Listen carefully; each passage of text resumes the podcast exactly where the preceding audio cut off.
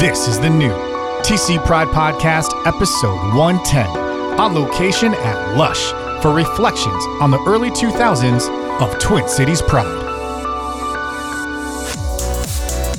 TC Pride Podcast, we are on location at Lush in Minneapolis for a very special episode uh, of the podcast that I'm kind of calling uh, unofficially the old white cis gay guys of, of Twin Cities Pride or the old guard, the guys who used to run the show. And, and the reason that, that, that we're doing this is because recently we talked to Darcy Bauman, the, the current uh, chair of the Twin Cities Pride board. And, and it seems recently, I guess, and, and throughout the, the duration of the podcast, uh, you guys have been brought up in one form or another. Um, and when it comes to sort of talking about the history of the organization and kind of how we got to where we are uh, today. So I wanted to give you guys a chance to introduce yourselves. Um, also, kind of to talk about uh, the world that you guys kind of walked into when, when we first kind of started uh, Twin Cities Pride and its current kind of iteration um, in the form that, that it's in now um, and uh, to kind of talk about uh, you know how, how you feel about uh, how things have progressed and maybe where things um, should be going based on that historical context. So that's enough from me. Let's go around circle here. Uh, can you please introduce yourselves to the Twin Cities Pride podcast community? Uh, sure. Uh, my name is Bill Nienaber, and I was on the Pride Board for 13 years, starting in the fall of 1998. I served as Public Relations Director for eight years, and then as its chair for a handful of years that uh, David will probably remember the number better than I. I'm David Hill. Uh, I also joined that same night in October of 1998. Uh, served one year as Fund Development Director served just shy of a decade as the secretary of the board, and my final year in 2008 2009 was as the chair of the board. And I'm Eric Zimmerman. Um, I joined in Pride around 99 2000. Um, Bill uh, introduced me to Pride, and I ended. I was we were workmates, and so uh, we uh, worked during the day, talked about Pride during the day, and you know, in our spare time, we worked on Pride. Um, I worked on the analog technology as well as Bill, and uh, he kind of got me into more of the um, the main help desk, server side, all that stuff for technology for Pride. Um, I'm currently still with Pride, and um, uh, greatly reduced role, um, mainly because we've grown so much and we've got quite a few other hands now. Um, so currently, I just handle the technology, um, the the setup for the computers and whatnot for the festival, and maintain some of the stuff in the office. So.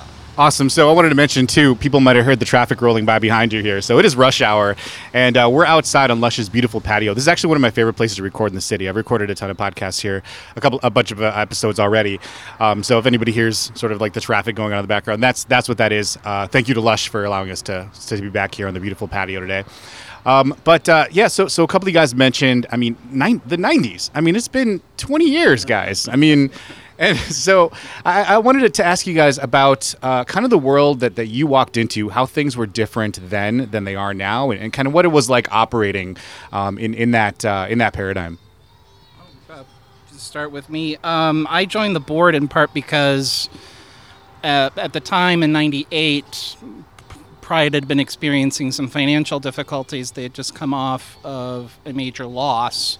They were kind of reorganizing and and uh, you know trying to find their footing again. And I felt that I had a skill set that might be able to help. So I said, well, well, sure, well, you know, let's let's go find out what this is all about. And bumped into Bill, who I had known for a few years previous, and uh, we wound up going to the meetings together and uh, joining the board on the same night.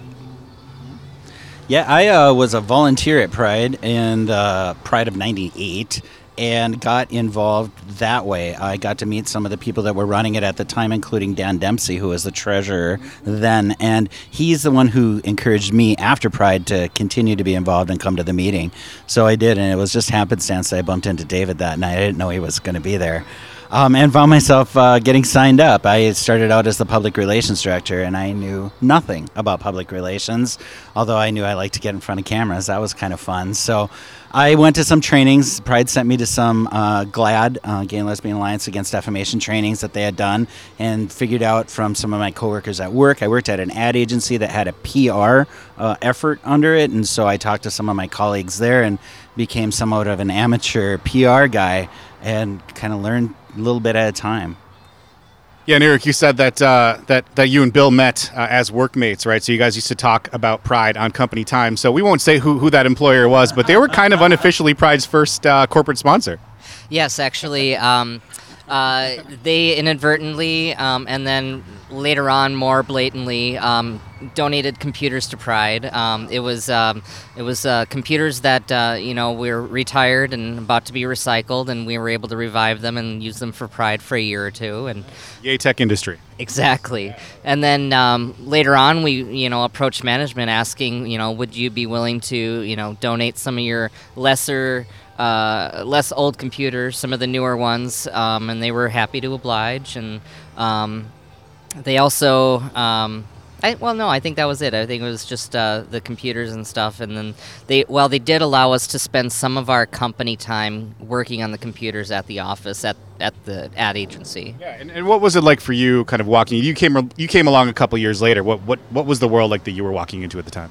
So when I started. Um, it was uh, it was interesting because we um, we're way different than we are now. We um, we're just a, a, a board um, that meets at a either a hotel or a community center or something like that, or a bar. Um, you know, the bar off of um, there was a bar off of Hennepin for quite a while that we went to. Um, that's no longer there anymore. Kind of a motel room kind of bar. Quality Inn. Quality Inn, I think is what. Yeah, if you if you guys if you guys know the Tracks Bar across from Menards in St. Paul, it looked a lot like that.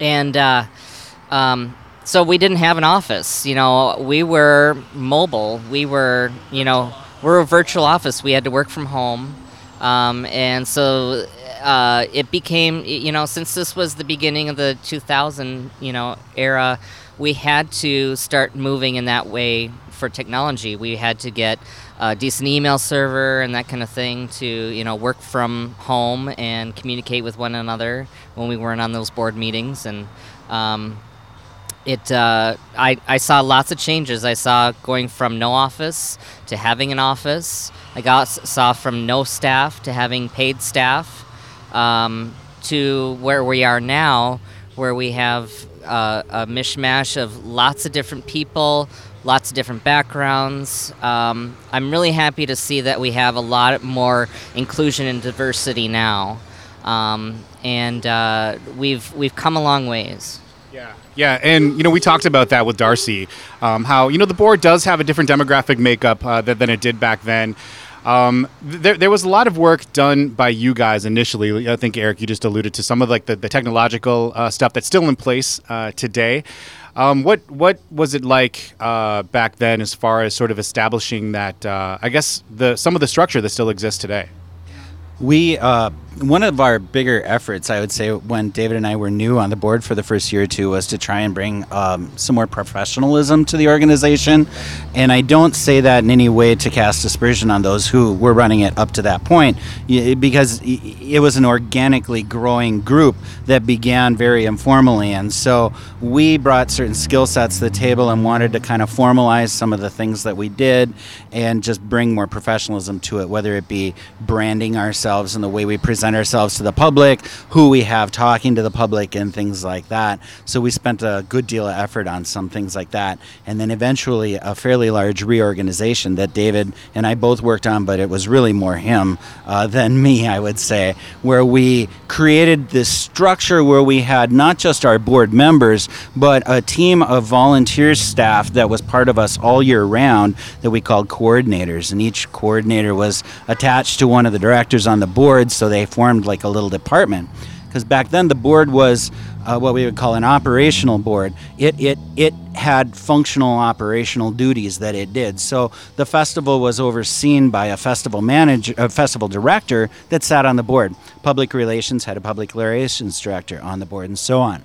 And so those people needed needed help to, to do that, and we wanted to create a, an official way for people to be part of it and to expand the opportunity for people to get involved by giving them a title and giving them an email address and all of that so that they had some you know some cred when they went and talked to whether it be vendors or just the community and i think that worked out pretty well until we grew to a point where we couldn't really grow anymore in that structure because we were burning people out so quickly. Yeah. And maybe I'll let David take it from from there on what we did next with. leave, leave me with the burner. um, so yeah, we went from a, you know, up till about 2006, we were a working board. So I was the secretary during the board meetings, and I was kind of the behind-the-scenes administrative person during the rest of the year. And then during the festival, I was the air traffic controller for the festival. So I was on a radio Office manager. yeah, I was the office manager. It was like you know for you know from when the festival opened to when the festival closed, I was there with a radio in my hand, telling people what to do. You know, go there, do this thing. Um, Get out of the flower garden. Get out of the flower garden. um, so in 2006, um, and one, one of the things as part of this whole um, getting more organized bit is we started holding retreats both at the end of the festival season to uh, kind of look back and say, okay, what worked well? What do we want to do next year? What didn't work well? What could we possibly do to replace it? And we also did one kind of at the beginning of the season to kind of organize ourselves and you know do some team building stuff and and, and, and build a budget and kind of all that that that fun stuff. In 2006, we decided to uh, that you know we'd reached kind of our limit. We were burning people out. You know, I think you know we, we were we were kind of mid burnout, I think, or at least I was. Um, I, I admit it now. Um, we needed something to change, and that's when we decided we needed to bring in a, a professional who could run the day-to-day operations of the organization, and that started a process where we hired our first executive director. Uh, who was originally tasked primarily with sponsorship because we wanted to raise our level of sponsorship so we could grow grow our, our bank balance and be able to you know take on more stuff as an organization. We had to pay for her salary too, which was a new expense on our budget I mean, that year. Not an insignificant expense. I mean, you're talking you know a lot of money. Um, for us. You know, it, she wasn't getting rich. I don't mean to give that impression by any stretch of the means. It was actually quite a modest salary, but for our overall budget, it was a significant new um, obligation. So we did not take it lightly. It was multiple years actually of discussion before we got there. Yeah, you know, we even talked to, to Darcy about how, like, often, I mean, in fairness, it sounds like you guys were doing the best you could. I mean, with the experience that you had, with the resources you had, oftentimes organizations will start off that way. It's, it's just a bunch of people who care about X, Y, Z and get together and figure out how to make it happen. So, I mean, so Eric, you, you were around, like, when all this what was happening for, for the most part. I mean, what was it like being part of that, that staff that was kind of trying to make things happen? Uh, when this first came up, I hated it. I did not like it at all. Um, What? I, I, I just didn't. I'm, I'm. Back then, I was very adverse to change. I guess I could say. Um, Which is often a challenge with organizations. it really is, and you know, you just you get used to the way things are. But then I did also understand that you know we did need to grow and we did need to change, and we needed a mechanism for that. Um, and so, because my first thought is, well, how in the world, you know, we're a volunteer organization, nonprofit. What we make goes into paying our bills for what we did and what we can do next year. How in the world are we going to pay a salary for an executive director? You know, it just, I just didn't understand.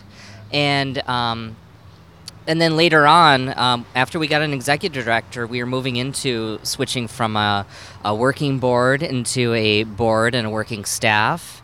And uh, that took a lot of getting used to yet again. And so, but, uh, you know, I, what I what I thought about it is, I think I'll just go ahead and just see how things turn out. Yeah, you know what's what's really cool is that you kind of represent kind of the, the person in an organization that's been around for a long time, and maybe at first was kind of hesitant to some of the change and progress that's being made in the organization, but you stuck it out, and you were able to see the the positive changes that that came um, of, of those ideas and of that uh, of that initiative at, at the time. And in in hindsight, I can't imagine um, doing it any other way. I mean, um, we there there is no way to continually grow and make an organization successful unless you're willing to accept new ideas and kick them around a bit, see if they're going to work.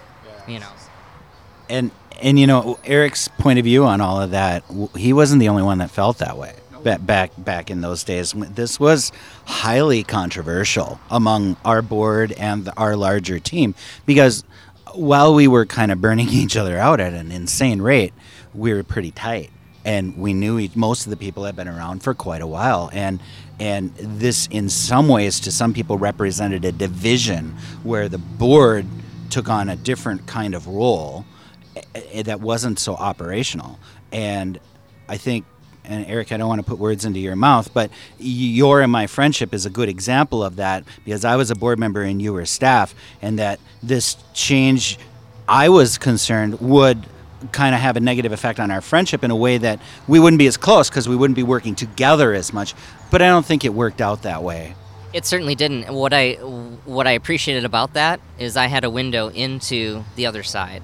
I was able to talk, yeah, exactly, through you, because I was able to talk to you and get your thoughts about it, um, and vice versa. You were able to hear the concerns of you know staff and that kind of stuff. Um, so it did put myself at ease for a lot of that, and helped me realize, well, I'll just wait and see what happens. You know. Yeah, so so we've also talked uh, on the podcast about you know the subtle differences between like a working board and a governing board, et cetera, et cetera. Before we started recording here, you were talking about how uh, so oftentimes with the working board, like you've got people that are wearing multiple hats and having to fulfill multiple roles and kind of whatever the organization needs at the time. Um, so, Bill, you were doing a lot of like the, the, the PR kind of communication stuff. So, this is actually breaking for the first time in the Twin Cities Pride podcast. So, uh, if, if people like listen closely at the beginning of every episode, I say this is the new uh, Twin Cities Pride podcast. And there's actually a specific reason uh, for that. Well, actually, for a while, it was because it was like, you know, it was new. Now there's over 100 episodes. But there's actually another reason. And what I found out uh, talking to you, Bill, at one point is that there was actually an old TC Pride podcast at one point. Yep, that's right. I uh, I did a podcast for Twin Cities Pride, and we only made it about five or six episodes in, distributed through you know Apple on iTunes. I can't remember what year that was. I don't know, David, if you remember. I remember it was the year we did the volunteer party out at Nora's uh, because I set up with my recorder out there. And Nora's restaurant has been long gone. Now it was over by Lake Lake uh, Bde Maka Ska on um, on Lake Street. So, so for people listening to Bill, uh, so Bill is referring to to uh, to David's like uh, capacity to remember like like details like crazy, right? So. Say that was 2000? 2000-ish. I remember from it, it, it was uh, relatively new. Uh, podcasts were something that I believe Apple started, and it was relatively new then. And so then we kind of wanted to jump on the bandwagon for that. It was a little later than 2000 because Apple came out with the iPod in 2001, and the iPod um, podcasting was a few years later. So it was probably more like three or four.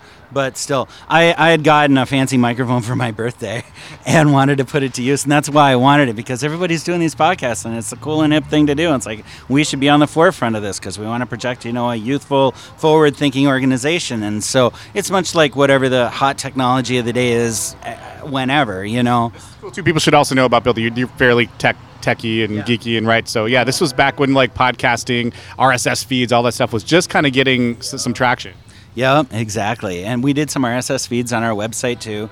Know, and that was mostly my efforts at the time, but I was doing all of that along with our general PR work um, until we got uh, some a new position created to handle advertising. I took care of all of our advertising as well. Um, and the Pride Guide production, I oversaw that, whether it was either an in-house project or done through an external vendor. It was still I was the one project managing it, so it was a lot of hats. And then, um, you know, if we were short a board member in one position or another, which invariably seemed to be always, um, then those duties were added on because we all had to kind of share the load.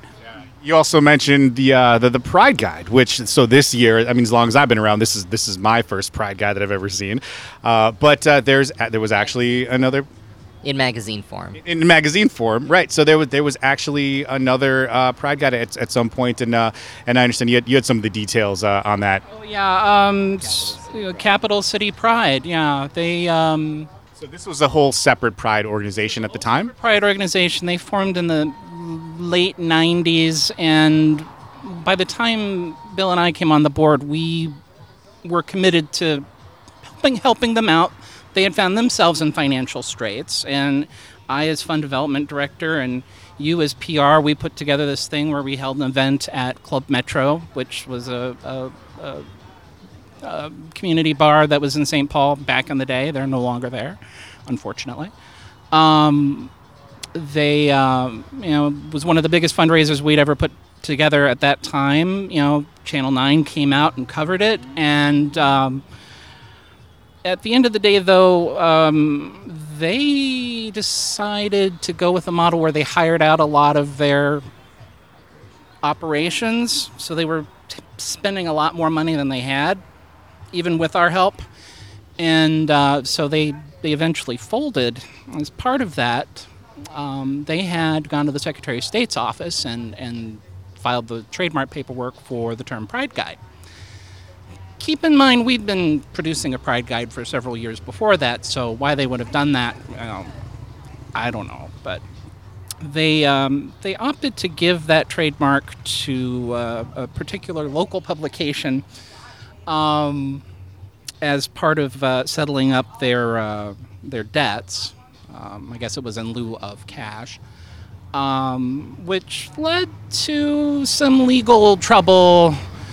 Um, well, legal, A, bit, a touch of controversy, I guess. a touch of controversy in the community, um, and it was eventually settled out of court, and you know we retained we retained that trademark. Um, but it was it was a it was hard fought. There were a lot of hard feelings on both sides of the of the uh, of the conflict, and even within the organ, I mean, even within the Pride Board, there were there were people with varying opinions. But after that happened, um, we basically found ourselves in the position where we had to produce it ourselves just to protect the intellectual property. There wasn't another publisher that would take on its production. So it was either us or nobody. So that's when Bill started putting together uh, a team to produce the first Pride produced Pride Guide. That was in 2001. Was the first year we produced it in house, and it largely occurred in my basement. Yeah, so in, literally in house, as in your house. Is in my house, right? 2001. The theme was a Pride Odyssey. I know it's laughable today, but it seemed smart at the time. Um, we did some great branding with it. Um, anyway, uh, so we I hired um, on behalf of Pride uh, an art director and uh, a production artist, a copy editor, a team of four copywriters, and we assigned them editorial pieces. We did one on the history of Pride. We did a bunch of other pieces that were current for that time, and we produced a hundred and some odd page glossy full color magazine that was perfect bound. 35,000 copies, way better than anything that our contracted out partners had done the years before. And it was it was pretty impressive, but we did lose our shirts on it. Yeah, I understand it was a highly profitable endeavor. Yeah, right. We, we we lost we lost a good chunk of money on it, but we did consider it an investment at the time um, because it did serve a, a good uh, you know public service to have all of that content out there, and our budget ac- accounted for it. So the loss didn't create a crisis. It was an expense that we were we were willing to incur going into it, and each year we did it. Um, we performed better financially until about the time when we stopped doing it was pretty much break even territory. but uh, you know, We were getting good at it. We decided. I mean, it was one of those things that it was burning us out. the team was changing, and the new team that wanted us coming in wanted to do something a little different, and that's great. I don't think people understand the demands. Even though it's just once a year, putting together that those pride guides was basically a six to nine month effort. As far as you know, contacting your advertisers, there's the whole getting the sponsors on board. There's getting the con, you know, the getting the ads from the advertisers in a timely fashion and where they're going to go in the book. And you know, you got to get some content in there because it's not all about the advertising. And you know the festival teams got to put together their stuff for their for the for the book. And the parade has to do theirs. And it's you know. The art director that I hired was one of my colleagues from uh, from the ad agency, who turned out to be quite the perfectionist, which is awesome. But that meant that there were a lot of all nighters as the deadline to go to print uh, approached. I still have the circles under my eyes to prove it. So yeah, so you mentioned how much work it is to put together something like this. So this would be a great time to shout out uh, the guys at the Growler and the Dabbler who, who do the Pride uh, guide now. Uh, so thank you to them, of course. So uh, They did a great job. You know, Bill, Bill and I went to the picnic this year. That was the first time we had seen it, and we were both just like, "Oh, look, they're doing it again! Yes!" I was so And happy to see that. It was awesome. You know, for being a former Pride board member. It was a moment of pride, I think, for both of us to see that, and it's just like, oh, great, they're you know they're they're picking up the baton again and, and running with it, and I was very glad to see that. Yeah, what's, what's it like for you, Eric, to like to see this stuff uh, sort of sort of re reinvigorated? You know, you know as as being involved with uh, the the organization now. Like, what what what's it like for you to see? Uh, sort of those seeds that were planted, kind of coming to fruition and, and doing, uh, you know, great work in the community now. Well, you know, I was really happy to see that we actually had a uh, an actual book uh, this year, uh, a magazine for the Pride Guide.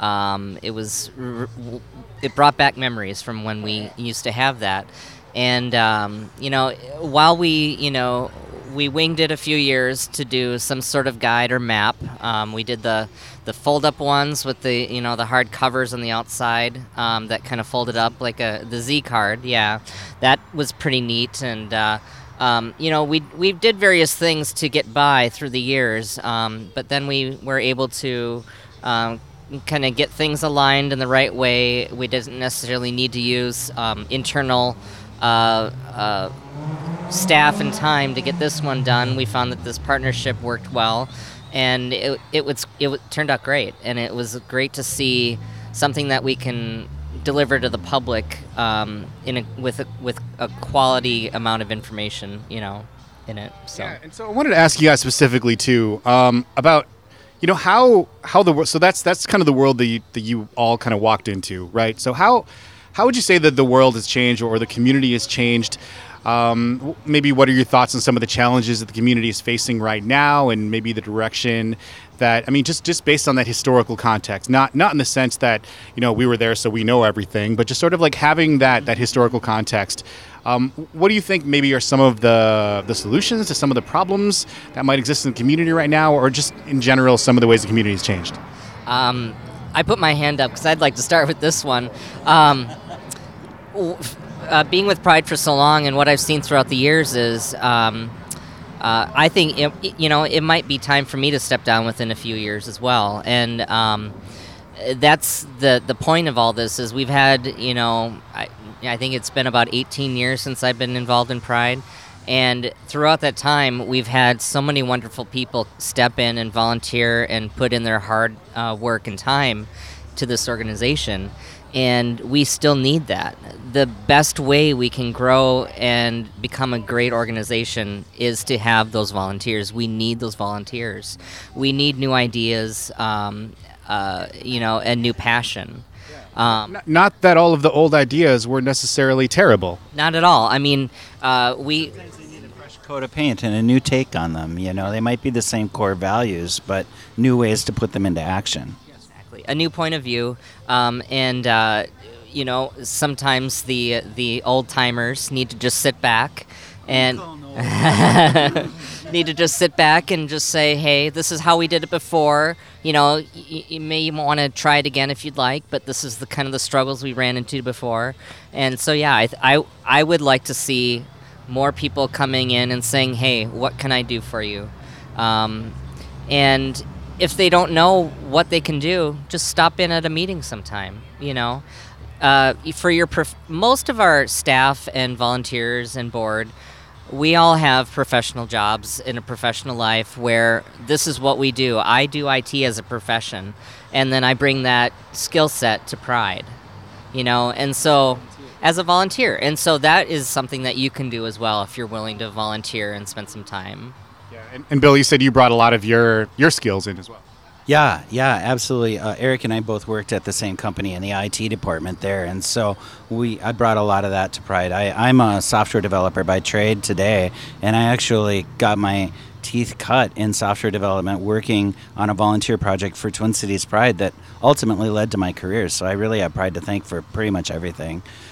Um, but I wanted to echo what Eric said about the volunteers. You know that this is truly a volunteer-based organization, and that it, it survives or dies on the strength of its volunteers.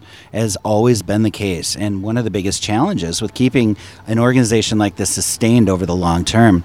One of our biggest challenges during the time that we sat on the board was recruiting new board and staff members to take the place of those who were ready to step down, and it was a constant effort that never felt like we could quite succeed entirely at it, and uh, that is the one thing that makes it so much harder to keep these things going. So, for anybody out there, if you're looking for a way to get involved in something, this is a great opportunity.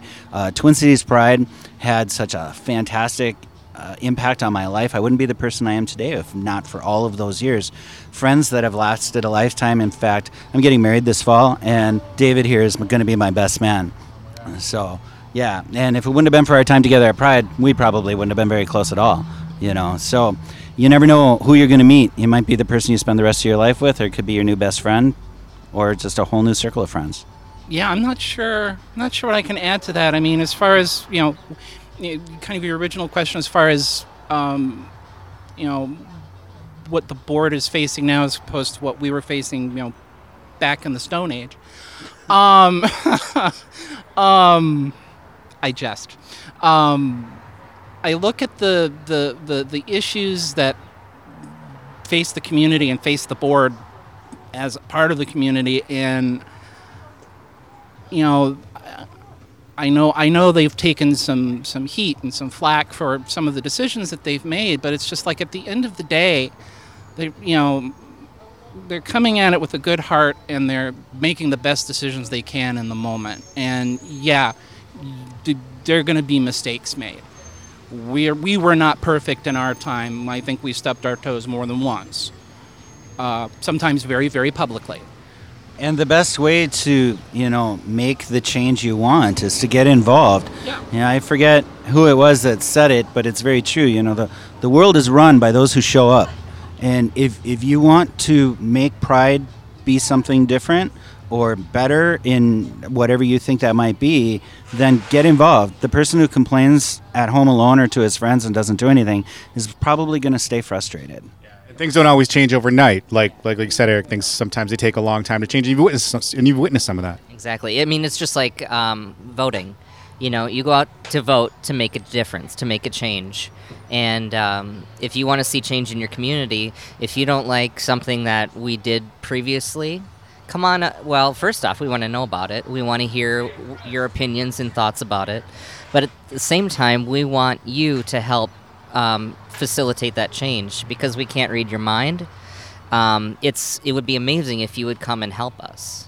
You know. And so, for non-board members, maybe people that aren't as involved with the organization, but that might be out there listening to the podcast and might be curious about how things were, like in general back then. I understand you guys maybe had like a couple interesting stories or anecdotes to kind of share about how things used to be back, like you said, in the Stone Age when you were adjusting, uh, right? So, yeah, I mean, what would you guys like to let people know about maybe some of that? All right. Um, we had. Oh, here's a great story. Um, the story of how Jean Tretter had a, a short term as our chair. so there's this wonderful fellow named uh, Jean-Nickolaus Tretter. He was part of the very first Pride uh, protest march that took place in the Twin Cities back in June 1972. I can remember that because it's the year I was born. And um, so I'm the same age as Pride. It was always easy for me to remember how old Pride is. Anyway, uh, Gene uh, continued to stay involved and still does to a certain extent. And at the time, he attended our board meetings on and off. We were having our annual election process where we were electing who our new chair and vice chair and everybody else is going to be. And it came down to the decision for chair, which I think we called president or something like that at the time and uh, it came down to a tie. I can't remember the exact vote, but it was something like three for person A and three for person B and one spoiled ballot. So we did it again, and we did it again, and we did it again. And it was getting late, and everybody was getting pretty pissy.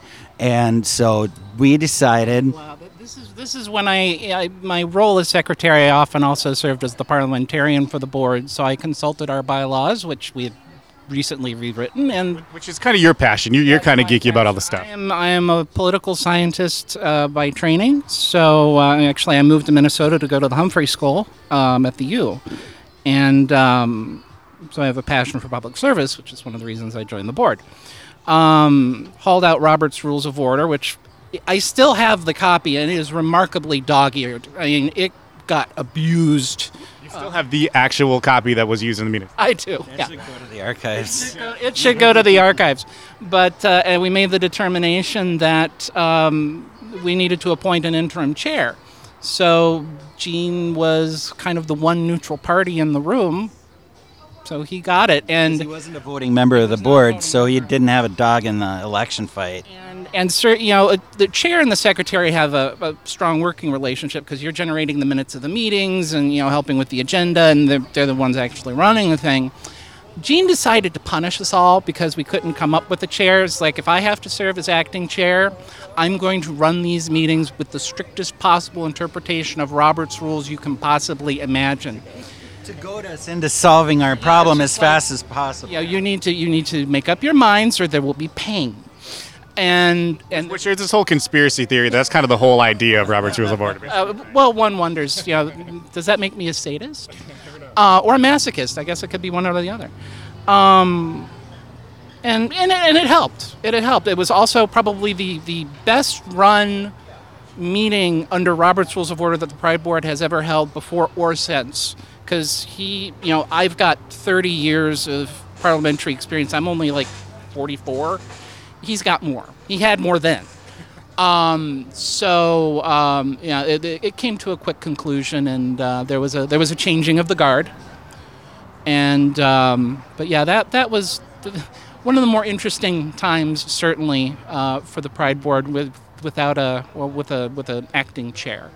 And what uh, and what mementos do you have, Eric? Either either physically, like something that, that was actually used at that time, or, or or in your head from from those days. Well, um, you know, a lot of times um, it's easy to remember the bad things, and it's hard to remember the good things.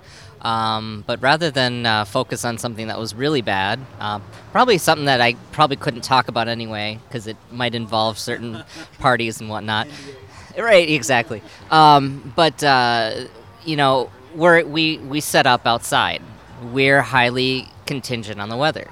You know, everything has to happen um, outside, and we can't just you know pull up a tent over the entire park if it gets stormy. One one year, um, we used to. Um, so for those of you who are new to Pride, um, we have our operations center kind of on the the east end of the park, and um, year. Uh, for quite a few years, we had our opera- operations center in the middle of the park by the uh, round flower garden. Um, we used that small fixed building and you know added some other stuff to it. Um, but anyway, we had um, a ginormous storm roll through. I think it was um, either the Friday or the Saturday. Um, Saturday of 2004. see, he's good. He remembers. Now, Impressive, it really is. if you know where the uh, fields are, where they do soccer and all that kind of stuff, um, we had such a heavy downpour that um, the water was probably between your knee and your hip. It was that deep in that just in that soccer field area, and um, yeah, and we were we were all huddled inside of that little building, um, all the staff, um, and this is not just the Pride staff that attends the meetings. This is the additional staff for festival setup, um, fanfare attraction staff, all that stuff. We were all huddled in this tiny little building, waiting out the storm. Um, so yeah, that is one of the most memorable I remember. Yeah. I remember that year specifically because, as because I, as I recall, we had a tornado warning, which is very unusual for downtown Minneapolis. So we had to bring everyone in, and it was kind of this chaotic, this beautiful chaotic display of ballet of golf carts moving around the park and almost hitting each other and you know we're coming into the coming into that park building and and just it, it, it it's it's an indelible image for me. Even now almost 15 years later i'm, I'm just like it, it, it's, kind of burned in my brain. Well, and half of them have canopies, and the other half don't, and and so the ones that didn't, you know, they're scrambling to try and get out of the rain, and and yeah, it was it was chaos. Yeah. So, so Eric said, you know, it's, it's often more fun to like you don't want to sit and remember all of the bad times, but you, you mentioned Bill that like you know some of the friends you made, you know that that friendship, that camaraderie, that brotherhood uh, or sisterhood, what have you, is often formed like around shared adversity. Right, and so like there were certainly some challenges that, that you guys had along the way, and not not not to dwell too long on some of the bad things, but but maybe what would come to mind is, is like maybe a couple of those points um, in the history of the organization that you were involved. I got one. Um, what year was it that we did um, the kissing ads David? Uh, that's exactly what I was. That was also 2004. 2004. Okay, so yeah, that was a year from hell. Um, 2004, our theme was Dreaming Out Loud. And our ad ha- featured uh, the image of two men in a fairly platonic kiss. And one of our sponsors uh, for the block party that year, for which we had hired Sandra Bernhard and the Psychedelic Furs. Um, and they, the sponsor was the Star Tribune, and that's our most of our marketing plan for the block party was centered around their the, the ads we got with their sponsorship, and for the festival too. But the block party was an expensive undertaking. The Pride doesn't do a block party anymore. And this is largely the story of why. Um, and so the Star Tribune rejected our ad as not meeting their standards because it showed men kissing. And this is 2004, so you know uh, times are different. We're different. And we decided after having an emergency board meeting that we were going to stick to our guns. We were not going to submit new advertising. And we were going to say that this is proper and correct, and this is the image that we want to display, and it does not violate your standards and you can please run our ad. And they said no, and we knew they would. And so we didn't get any of our ads run, and we took an absolute bloodbath financially on the block party because it was stormy. One of the tents blew over the fence and into Marquette Avenue during the setup, but we got it back. The event went off pretty pretty fine without much of a hitch by the time the gates opened, but there weren't many people there because not many people knew about it. We didn't really have advertising mediums like Facebook then. I think Facebook existed, but it wasn't anything like it is today. It was MySpace back then. Yeah. But still, So advertising was paid and through our own website, and that was about it, really. Um, so that was a real tough one, but I'm proud of what we did. I'm proud that we chose to take a financial loss, an almost certain financial loss, by doing the right thing and not submitting to the discrimination that the Star Tribune wanted us to wanted us to to engage in. And eventually, we came to a good agreement. The next year, they were a sponsor. They took our ads, and they've been, as far as I'm aware, a good friend of Pride ever since. and you know, yeah, that was the year we took the between the the advertising of the block party that year and the the storm that we mentioned. We it was it was a one hundred thousand dollar loss, give or take. Um, so 2005, I believe the year that year's theme was uh, Liberation in progress. It was a construction theme. construction theme. So that was the year where the board really had to to hunker down. It was just like you know we were having to you know work out arrangements with some of our vendors to make sure that the bills were getting paid and that we weren't going to fall too too far behind. And we knuckled under. We got you know worked with our sponsors, got some new sponsors. Um, We got out of the block party business We got out of the block party because business. we realized that the saloon and the Eagle, and there may have been other parties back then, they do a fantastic job running their block parties or whatever they call it. It may not be called a block party, but it's still a block party. And that we decided, you know, philosophically, that Pride should do what Pride does best and that other people don't do. And that's the festival and the parade. And then the, th- the things that go along with directly supporting those things. Um, and the picnic as well, because that was the thank you event to the community. And from the staff point of view, like what, what what was maybe like one or two, like what were maybe one or two of the times that, that you remember as maybe maybe a challenging moment in the organization's history since you've been involved? Um, you know, every year there were challenges. Um, we were I mean, just just as long as I've been involved, really. I mean, the last few years there's been. I mean, there's always challenges, right? Absolutely, and, you know, and we were always trying to uh, jumpstart a lot of technology features. Um, I know, um, yeah, Wi-Fi in the park, that kind of thing. Um, Which is sponsored now by Comcast, right? Thank you very much. Thank you, Comcast. and um, yeah, so I. I do, I do, I do remember one thing. I was working with Matt Shaw. Um, he uh, um, uh, left Pride, a, a, I think about five years ago now.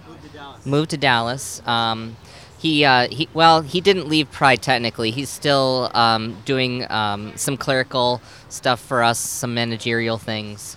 Um, but um, I was working with him, and we wanted to make the uh, stage kiosks you know something better something better than a, a big a-frame sandwich board with a, a pre-printed thing that gets stuck to it um, that you know lets them see where they're going and that kind of thing so we tried to do digital kiosks And so we made a big enclosure for some TVs that were donated to us from Best Buy. Thank you, Best Buy. Um, they, I wrote the software for it. yep, they. Uh, I said I wrote the software for it. We built a little system to run on them and embedded some Mac Minis inside those kiosks. Yeah, um, and everything worked great. But again, with the challenges of being outdoors, what happened is everything got too hot. And so we were kind of like, okay, well, things are shutting down because there's, you know, special protective um, things in the computer and the TV because it got too hot. It was sitting out in the sun. Uh, and so we're, th- we're thinking, okay, well, let's put this in storage, you know, and, you know, when we start for next year, we'll think about some cooling for these kiosks. And, and uh, you know, after a while of, you know, failed attempts and trying to, you know, other things and that we were trying just didn't work.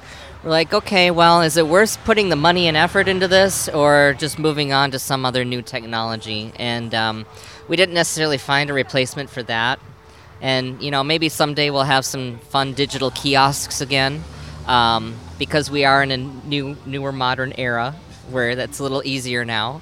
Um, but yeah, that was one of the one of the main things I remember But don't go knocking those sandwich boards. I mean, back when we started, we would have killed for those sandwich boards to put stuff up on. We didn't even have that. I that. made them in my garage. That was all in house too. Then. yeah, yeah. A lot of in-house stuff. And then we got them printed, these giant um, color print media on them. It was a big park map on one side, and on the flip side, it had the schedule for the stage that that sandwich board was sitting in front of. And we printed them at work at the ad agency because we had the giant, large format there with permission. And then we just had to take them down and pay to have them laminated. And they, they were just wooden sandwich boards, and we stapled them on there. It got the job done. But before we had those, there was nothing. So, you know, it was better than that. but they weighed like 70 pounds apiece. They were really hard to move around.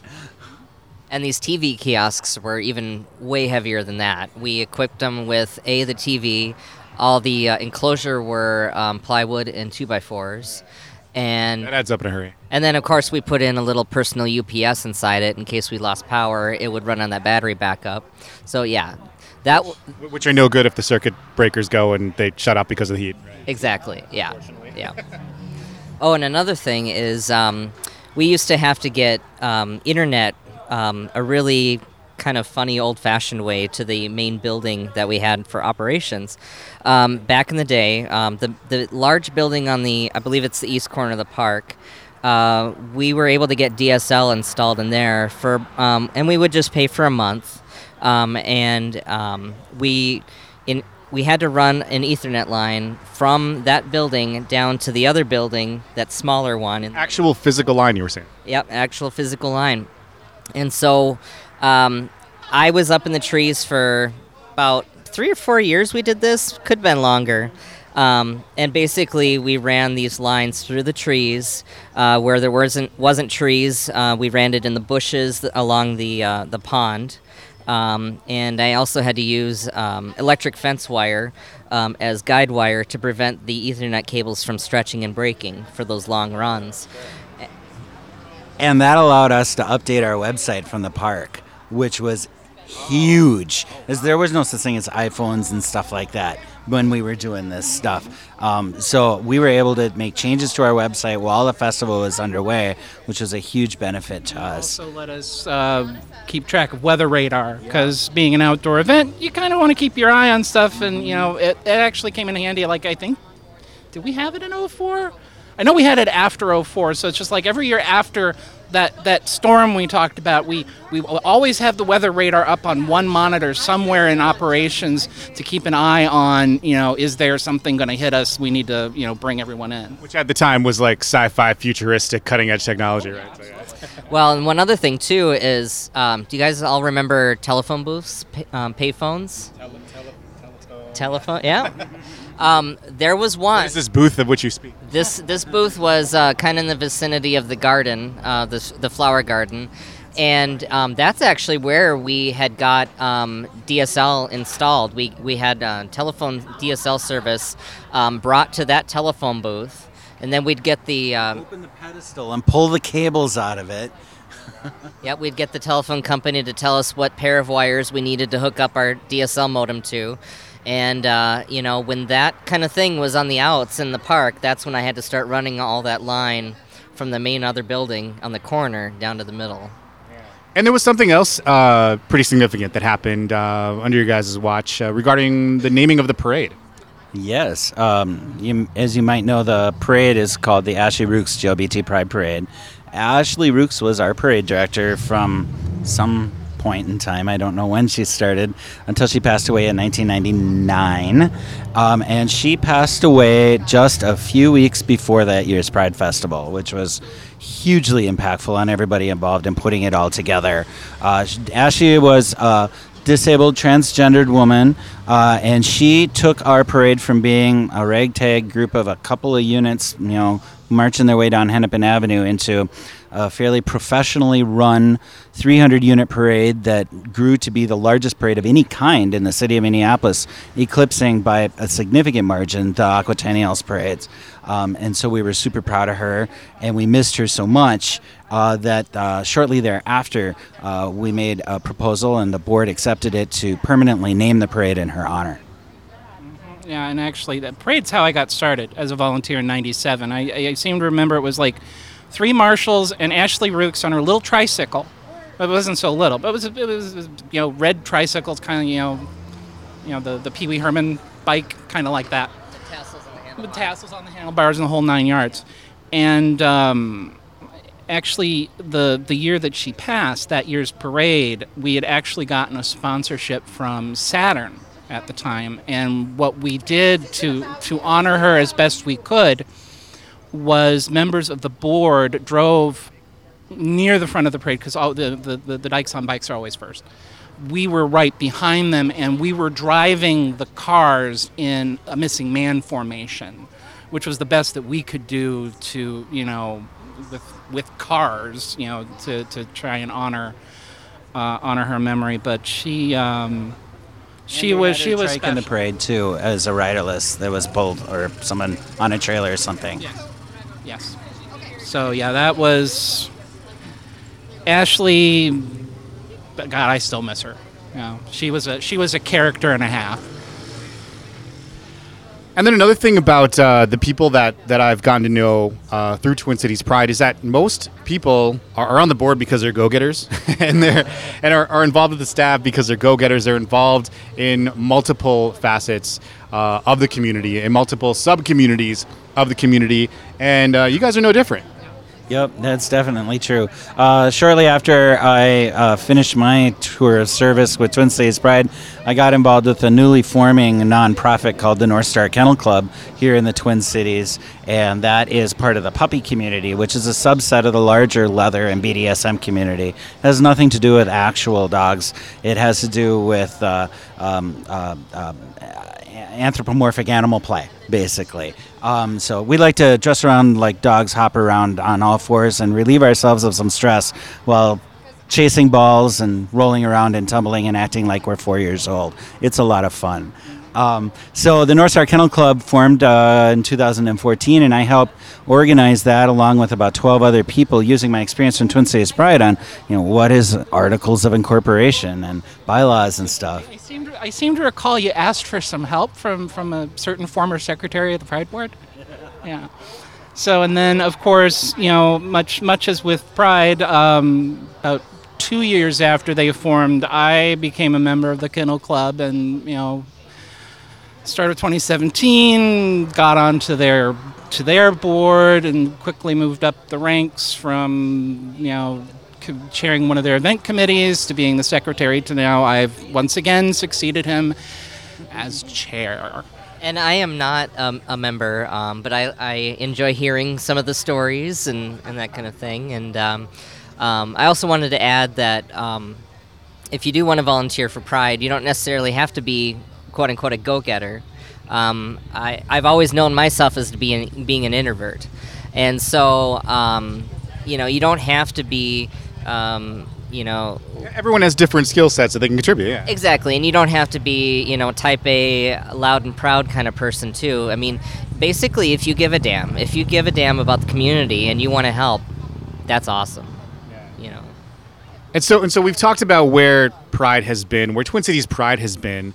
Um, over the past number of years. We've we've talked about the past. Also wanted to touch briefly on, on the future. So uh, next year, so not to confuse people, but this year, because of the way the weekends landed in June, like Pride was like a week earlier than, than it normally is. So next year it's going to be that way, but intentionally. Um, so World Pride is actually taking place next year in New York. It's, it's the first time on American soil, I believe, um, and that's put together by by Interpride. Um, which is well here. Why didn't why don't you tell people about Interpride? Interpride is the the international organization of Pride organizers. So like Twin Cities Pride was, I believe, a founding member of the organization, along with San Francisco, um, New York Heritage of Pride, who's putting on World Pride, um, and a couple of other organizations. Boston. Atlanta and Boston. Thank you. Um, not so up on their history. Um, it's been a while.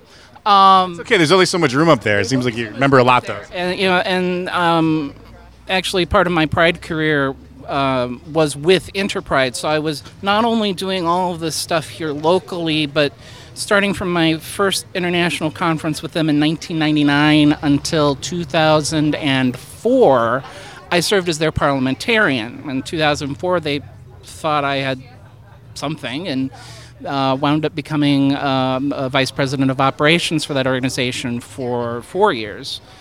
And then um, that was the year that in 2008 my term ended there, and I had a choice of either becoming chair here or running for president, co-president of Interpride, and I opted to uh, to to stay and do the, the to do the local thing, which was probably the the, the better idea at the you know, looking at it in the past, but. Um, and I did a lot of the same work with them that I did here, as far as uh, I've helped them, you know, reorganize themselves, become a bit more structured. Uh, and uh, the uh, speaking of World Pride, I actually helped write the rules that the bids are considered under and the licenses are granted under. No big deal, right? That's pretty cool. And also with Interpride, uh, we hosted the annual conference here in Minneapolis in 2005 after one false attempt or a a failed attempt at trying to win the bid, and then the second time we were successful. The first time we were bidding in 2001, and it was in Auckland, New Zealand, so we had to fly to Auckland, and we made our presentation, and it just had our misfortune of that taking place a month after 9/11, and the the day that the United States began military action in Afghanistan was the day that we made our pitches, and there was a very anti-American um, attitude among the delegates assembled.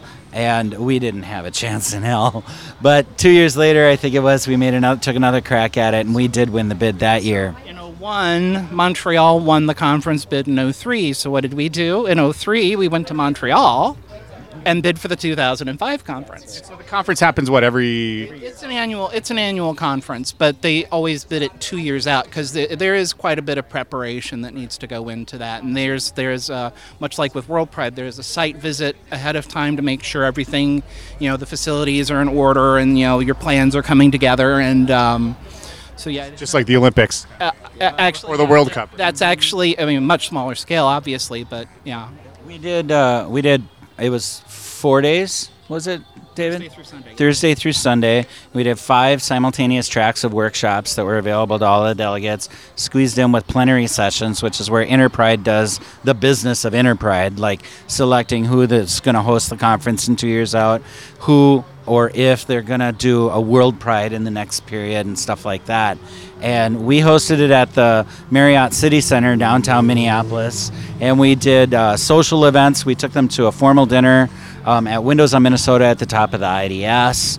And we did. Uh, we did a mayor's reception at City Hall, uh, where you know Mayor Rybak was new, and he and he uh, welcomed all of our delegates, and we had you know light hors d'oeuvres and things like that. We did a reception over at the University of Minnesota at the Anders- Elmer Andersen Library, which is the uh, where all of the many of the LGBT archives of the local community are, are housed. I suppose Oh, I said glitter just because that, that, that dinner at Windows on Minnesota.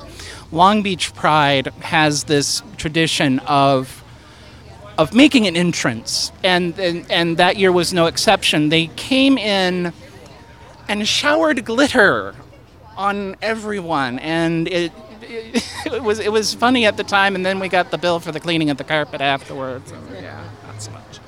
I remember um, putting or helping with that bid. Um, we were doing a video for that um, to be shown in Montreal, and um, uh, Mhm. We made a series of six videos to, to bid on it, and then another six to promote it after we won.